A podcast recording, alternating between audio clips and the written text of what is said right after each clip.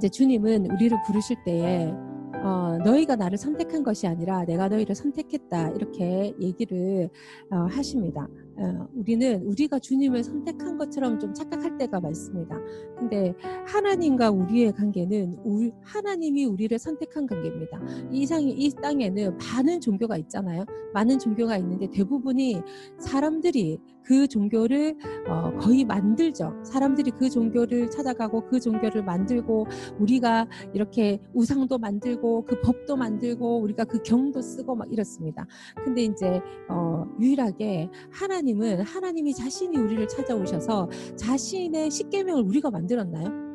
아니죠. 자기가 스스로 하나님 스스로 우리에게 자신의 뜻을 보여준 어, 보여준 신앙이 그게 기독교입니다. 그게 지금 우리가 믿고 있는 어, 유일한 한 하나님.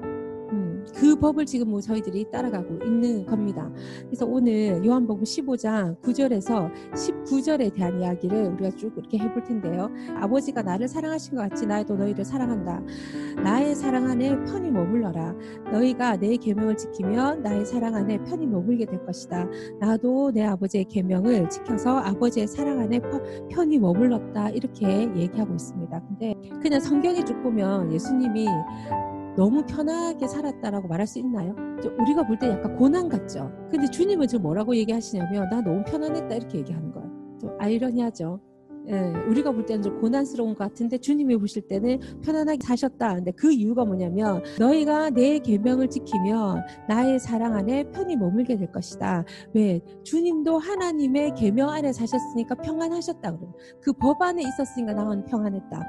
그래도 너희들도 내 법 안에 있으면 평안할 것이라고 지금 얘기하고 있는 거예요. 이 무슨 말이냐면요. 어느 나라에 살든지 그 나라에 우리가 생존하기 위해서 고난이 있겠어요, 없겠어요? 있습니다. 어느 나라에 가든지, 내가 호주에 가든지, 내가 미국에 가든지, 아니면 내가 이 대한민국에 살든지, 여러분 대한민국의 법 다 지키기가 쉬워요? 어렵죠. 근데 이 법을 지키면 어렵지만 어때요? 좀 평안하게 살죠? 근데 내가 이 법이 그냥 나하고 좀안 맞아. 그래서 막 거꾸로 살았다. 이렇게 되면 어떻게 돼요? 조금 불편하죠?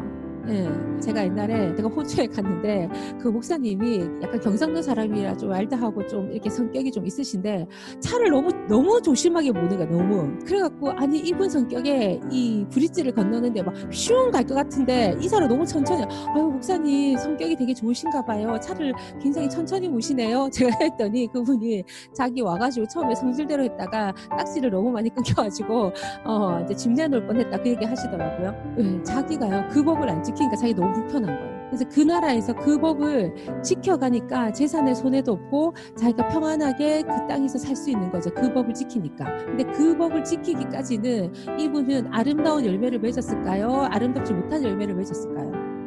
예. 네. 불법을 행하고 잘못된 길로 가고 늘 거기에 대한 불법을 행했으니 행했으니까 뭐가 오겠어요?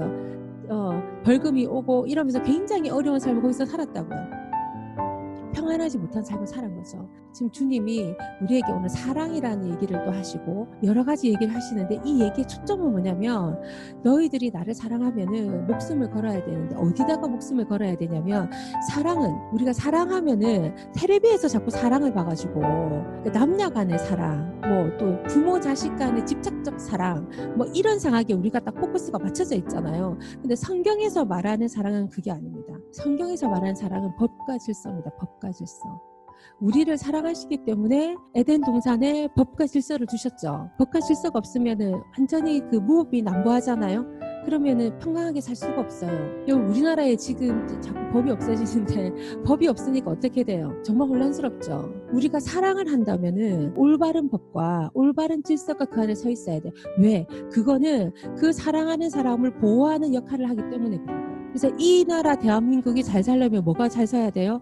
법과 질서가 잘 서야 됩니다. 어떻게? 약한 사람을 보호하고 정의가 흐르도록 진짜 정의가 무엇인가를 감정적으로 좋아, 좋아하네 싫어하네 이런 거 말고 네가 착하네 안 착하네 이런 거 말고 진짜 공의와 정의가 실현되는 그게 법으로 통과돼 가지고 이 땅의 질서를 바르게 세워줘야 돼요.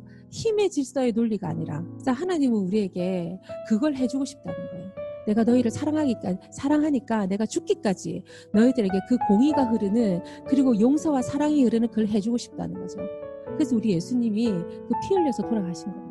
그래서 주님이 사람이 사랑을 해야, 해야 되는데 사랑이 법이래요. 근데 최고의 법이 뭐냐면 이 죽기까지 그 친구를 사랑하는 거죠. 예수님은 죽기까지 그 공의와 질서를 세우시려고 자기의 몸과 몸을 버리고 생명을 버려서 우리한테 그걸 해주셨습니다. 이제는 또 우리가 그걸 해야 되지 않을까.